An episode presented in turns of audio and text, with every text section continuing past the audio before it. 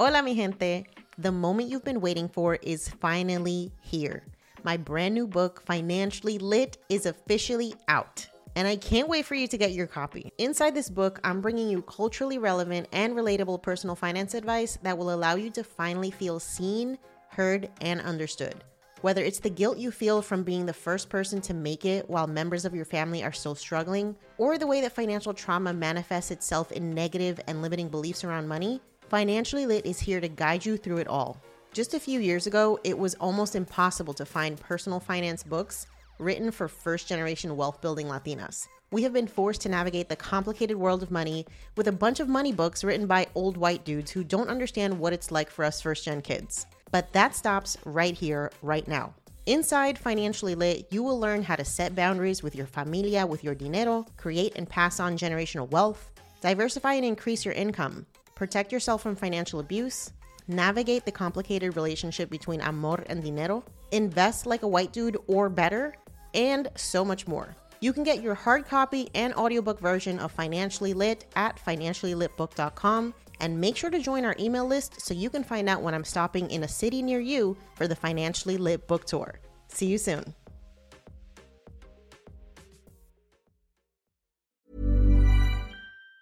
Planning for your next trip? Elevate your travel style with Quince. Quince has all the jet setting essentials you'll want for your next getaway, like European linen, premium luggage options, buttery soft Italian leather bags, and so much more. And it's all priced at 50 to 80% less than similar brands. Plus, Quince only works with factories that use safe and ethical manufacturing practices. Pack your bags with high-quality essentials you'll be wearing for vacations to come with Quince. Go to quince.com slash trip for free shipping and 365-day returns. You're listening to Yo Quiero Dinero, a personal finance podcast for the modern Latina. I'm your host, Jannese Torres Rodriguez, personal finance expert, speaker, writer, and business coach.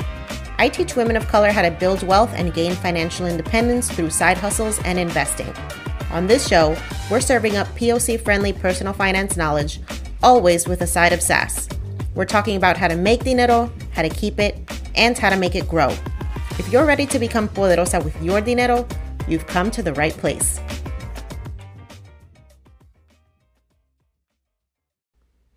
Hola, mi gente. I'm super excited about today's episode. We're going to be breaking down investing. Now, I think I get more questions about investing than any other financial topic, so I definitely wanted to start off the podcast with this um, just because I feel like it is something that you probably hear about really often, but you might not have an idea on how to get started. For some reason, investing and planning for the future for our previous generations of our family um, involved playing the lottery, you know, jugando los números, and hoping that you were going to strike it rich. And it's just really not a great way to plan for the future, you know? The odds are a little better for you if you actually are proactive about your money, educate yourself on the stock market and the ways that it can help you boost your net worth. So, we're going to talk about all that the first thing we're to do is break down some definitions because it's important to understand the language of investing before you will feel comfortable actually taking that on. And then we're to talk about how to get started. So stay tuned. Thanks for listening.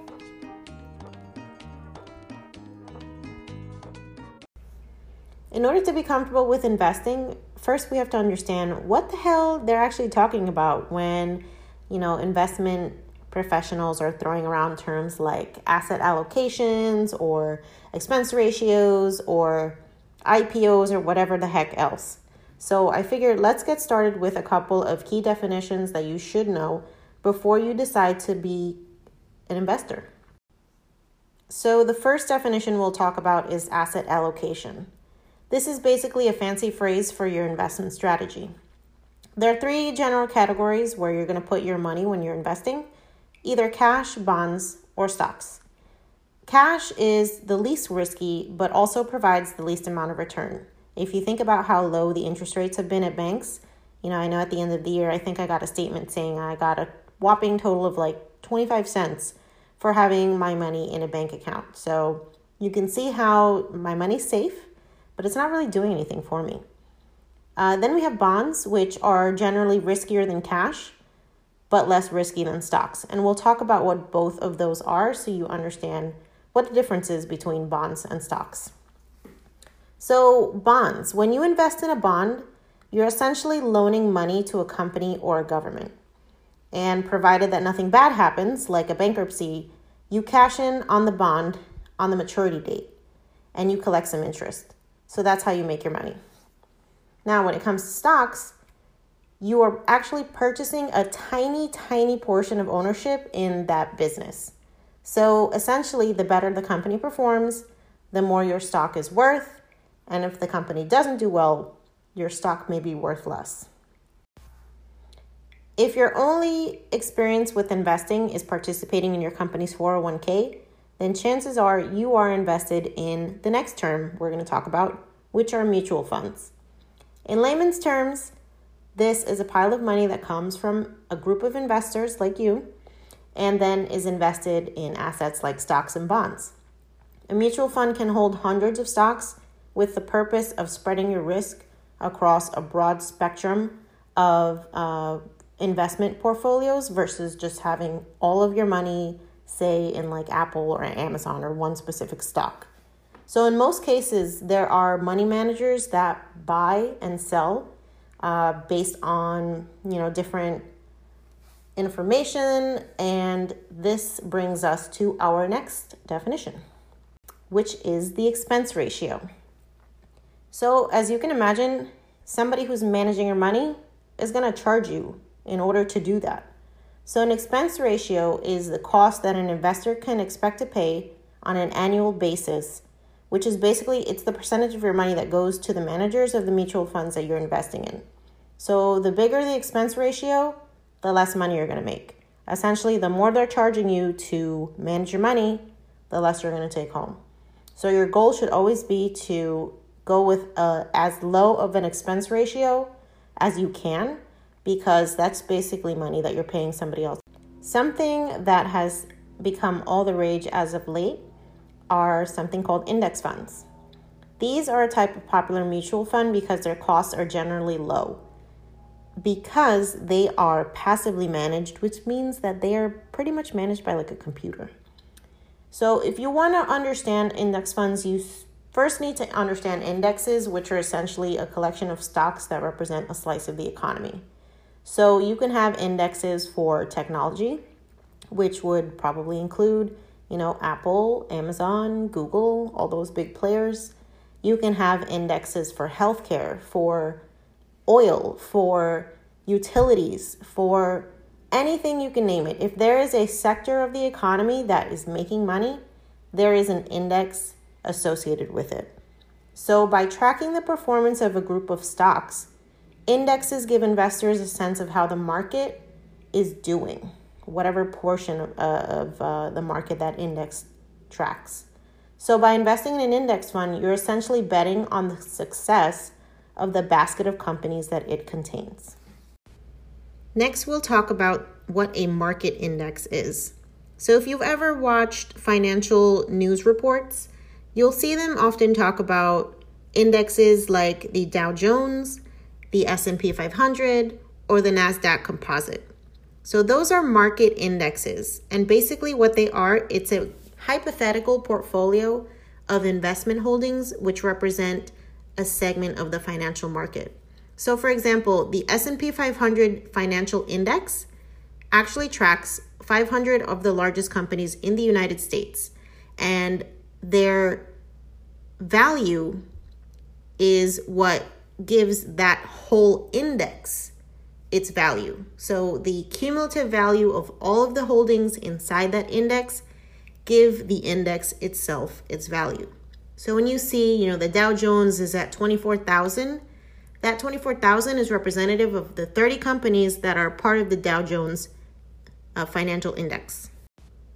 Investors follow these market indexes to understand what the economy is doing on a basically greater scale. So if the indexes are doing well, it's safe to say that the majority of the companies that are in those indexes are doing well, and vice versa. When you see these market crashes, that just means the economy is taking a turn downwards. There are also specific indexes that track specific industries like oil and gas, utilities, energy companies, healthcare, technology, you name it.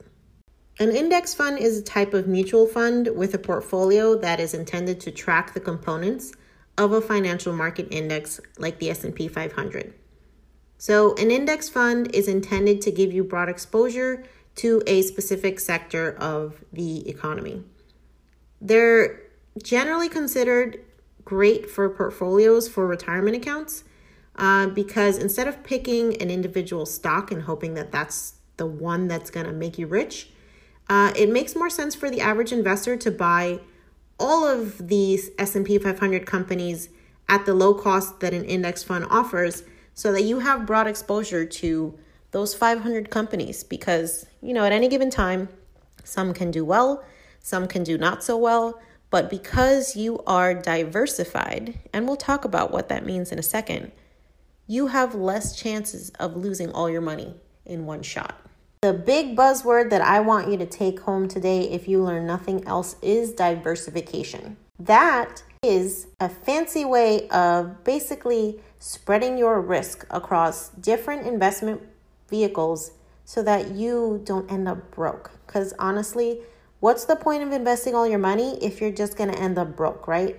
So, my advice, and most financial experts will agree with me don't just go out and buy freaking stock that just looks cool because you like the company. You know, when Airbnb or Uber or all these companies become publicly traded companies, which means you can buy stock in them, who the hell knows what's going to happen? You know, putting all your money in one basket is just as reckless as putting all your hopes and dreams into one relationship. All right, let's keep it real. So, diversification is a risk management strategy that mixes a wide variety of investments within a portfolio. And the point of this technique is that if your portfolio is constructed of enough different kinds of assets, on average, you will get returns on your money and you will lower the risk of having any just one investment holding and banking on that for all your hopes and dreams. Your goal should be to have a portfolio that consists of a mixture of stocks, bonds, exchange traded funds, which we'll talk about in a second, commodities, and cash or cash equivalents. Now, a moment ago, I mentioned exchange traded funds. You'll also hear them frequently referred to as ETFs. So, index funds, you'll remember, follow the uh, underlying market index to which they're tied. So, again, like a healthcare index fund will follow healthcare stocks, a technology index fund will follow technology stocks. So, the main difference between an index fund and an ETF is that ETFs can be traded like stocks, whereas index funds cannot. Now, what that means is that you can literally go in to a brokerage firm, whether online or in person, and you can buy one share of an ETF just like you were to buy one share of Apple stock. On the flip side, index funds, which are mutual funds, usually require a minimum amount to invest. Typically, it ranges anywhere from $1,000 for an initial investment to $100,000 or more. It really just depends on who is actively managing that um, index fund or which brokerage firm manages that index fund. So, there are a couple advantages to trading in ETFs. Mainly, you can buy a share at whatever price they're at. So, if a share of an ETF is $40, you can get started with $40. That's a lot more agreeable to somebody who's just an average investor because let's be honest, I'm pretty sure most of us don't have, you know, $100,000 just sitting around waiting to be invested in an index fund. So, if you're just trying to kind of dabble in the stock market and you don't want to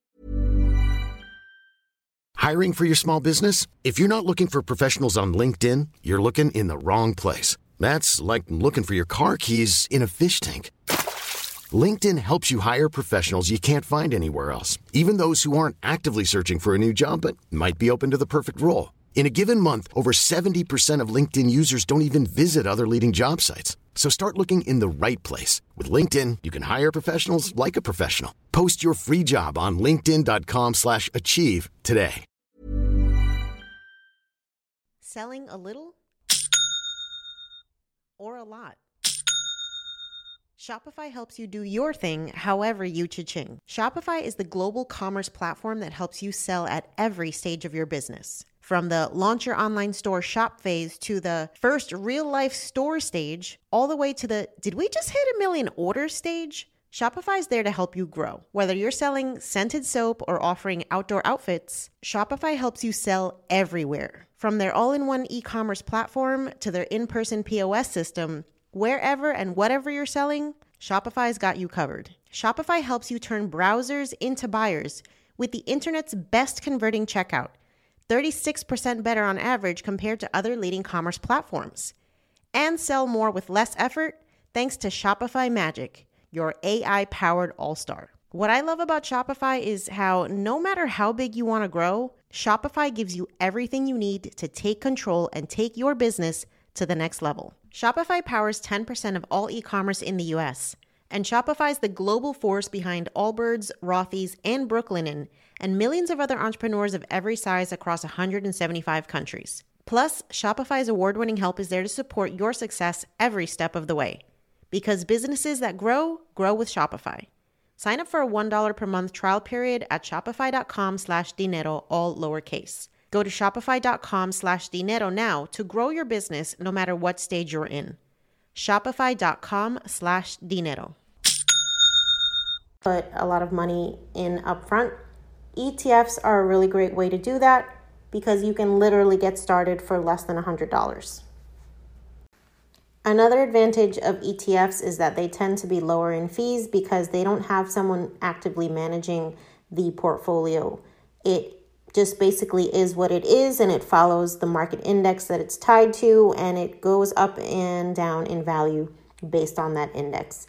So, because fees and expenses are the devil in that they will take money away from what ends up in your pocket, you need to consider ETFs because they are typically going to have the lowest expense ratios of um, any investment security when you're talking about you know comparing them to actively managed mutual funds.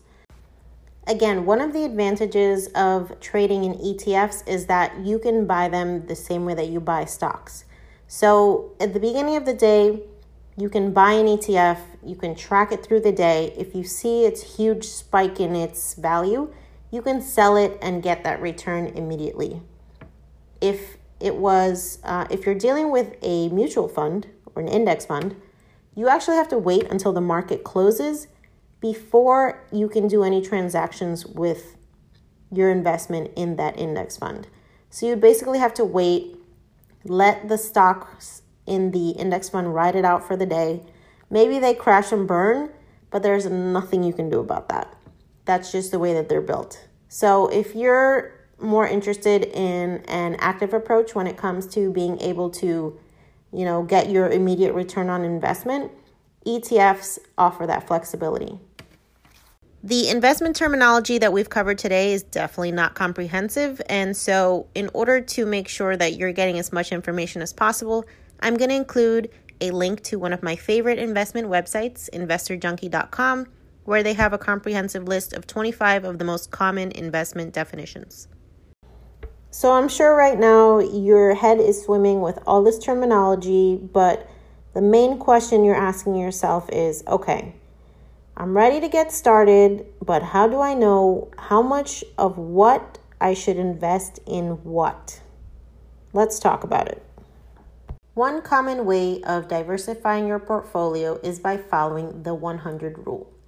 That simply states that you should take the number 100 and subtract your age. The result should be the percentage of your portfolio that you should dedicate to stocks. So, for example, if you're 25, this rule suggests that you should invest 75% of your money in stocks. And if you're 75, you should only invest 25% of your money in stocks. The rationale behind this method is that us young folks have a longer time to weather storms in the stock market, like market crashes. So, in theory, you know, you'd be safe to invest in more growth oriented securities like stocks. And as you get older, you want to lessen those risks because you're getting closer to retirement, at which point you need to make sure your money is not going to go anywhere or you're going to end up working at Walmart until you're 95. And ain't nobody got time for that. So, as you get older, that ratio is going to change and you're going to invest in more fixed income investments like bonds because bonds are less risky than stocks. That's the rationale. Now, there are some people that believe that the 100 rule needs some tweaking because, for example, people are living longer, especially women. In fact, the Social Security Administration recently reported that the average 65 year old woman can expect to live to 86. So, a longer life expectancy means you need more money to fund a comfortable retirement. And so, as a result, some investors have changed the 100 rule to the 110 rule, and those with a stronger appetite might opt for the 120 rule. That means at the age of 20, you should be investing all of your money, every single last penny, in stocks and transition as you get older. Whatever method you decide is best for you is the best one. So you just have to sit down with yourself, ask yourself what level of risk you're comfortable with, and how that matches up with your long term financial objectives. If you're unsure of what type of investor profile you have, you can usually go on most brokerage firm websites and they'll have an investor's questionnaire where you can assess your comfortable level of risk and what your long term goals are. And they'll basically give you suggestions on how to diversify and allocate your investments in order to achieve your goals in a way that makes you feel comfortable. That's always the most important thing. So, in order to start investing, I think the best place to start is usually at your workplace. If your job offers a 401k, especially one that has matching, definitely take advantage of that because essentially, if you're not investing in your job's 401k and they offer a matching program, you're throwing away free money. So, at the minimum, you should be investing at least up to the percentage that the company will match you. So, for example, my company provides a 75% match on the first 6% of my income that I invest in my 401k. So, I definitely make sure to put at least 6%. Now, if you work for an employer that doesn't provide an employer sponsored retirement plan like a 401k or a 403b for public employees, that's okay. At the end of the day, this show is about empowering you to take your financial destiny into your own hands. So if your employer is not going to support your retirement plans, que se jodan, because you're going to open an investment account on your own and get your financial shit in order. All you have to do to get started is get on your computer or your phone and go to one of the major brokerage firm websites. Some that I would suggest are Vanguard, Fidelity, John Hancock, Charles Schwab, TD Ameritrade. There's a ton of them. So just do your research. It's really up to you who you decide to work with. And you're going to open an individual retirement account or an IRA. Now, you might already have an IRA if you have rolled over a 401k from a previous job. If you've done that, chances are you have an IRA already, at which point you can start putting money in there and you can start purchasing mutual funds, um, ETFs, stocks, whatever you want. Now, if you don't already have an IRA, so you're going to open one up, you can open one up with as little as $100 in some places. So you don't have to be intimidated about having to have thousands of dollars sitting waiting to be invested. If you have no idea where to start when it comes to actually picking an investment to purchase, this is going to sound really stupid, but this is honestly how I got started. I literally went to Google and searched best ETF to invest in 2019 or best index fund to invest in 2019.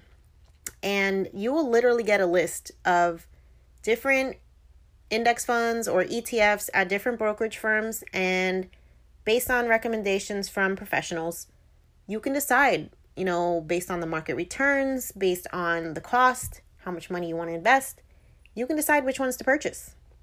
It's really that simple. If that just sounds like way too much uncertainty for you, that's okay. Another good place to start is to begin with an ETF or an index fund that is tied to the S&P 500 index. The reason I say that is because the S&P 500 represents 500 of the largest companies in the US. These are huge global companies that have a long track record of financial stability and success. And so it's a pretty safe bet when you compare it to investing in small startup companies that are really, you know, sort of make or break. Now that your IRA is open, the most important thing is that you continue to fund it, whether it's Even on a budget, quality is non-negotiable. That's why Quince is the place to score high-end essentials at 50 to 80% less than similar brands. Get your hands on buttery soft cashmere sweaters from just 60 bucks, Italian leather jackets, and so much more. And the best part about Quince, they exclusively partner with factories committed to safe, ethical, and responsible manufacturing. Elevate your style without the elevated price tag with Quince. Go to quince.com slash upgrade for free shipping and 365-day returns. With your tax returns, workplace bonuses, side gig money, any extra income that you can put in there is an investment in your future. So take advantage of it. It's important to invest even when the stock market is going down. That is what's called a bear market.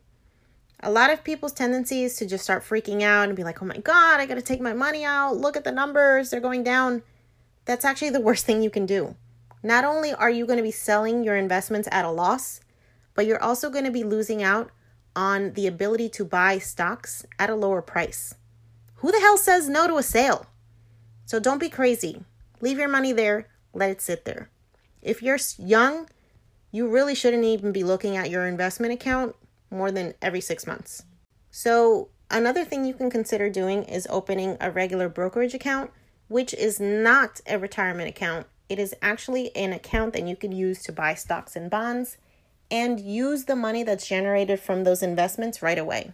So, this is a method that is used by a lot of people to generate extra income and it's passive income. So, if you invest enough in a brokerage account, theoretically, you can stop working.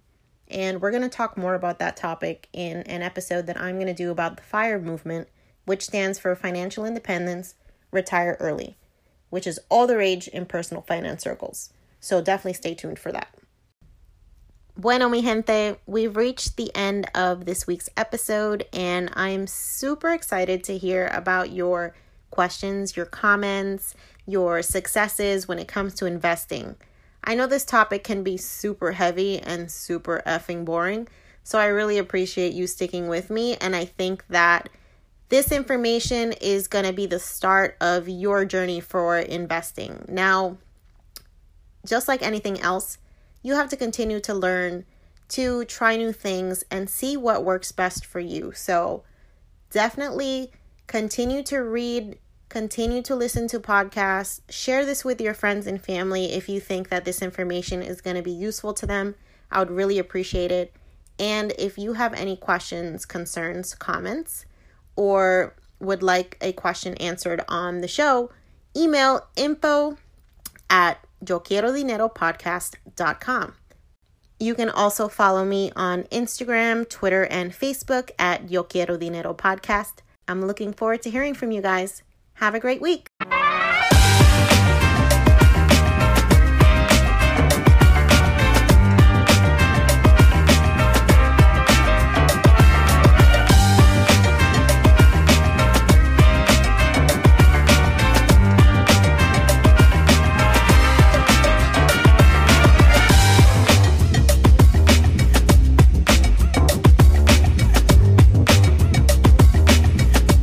On the Yo Quiero Dinero podcast and associated entities, all information provided is for general information purposes only and does not constitute accounting, legal, tax, or other professional advice.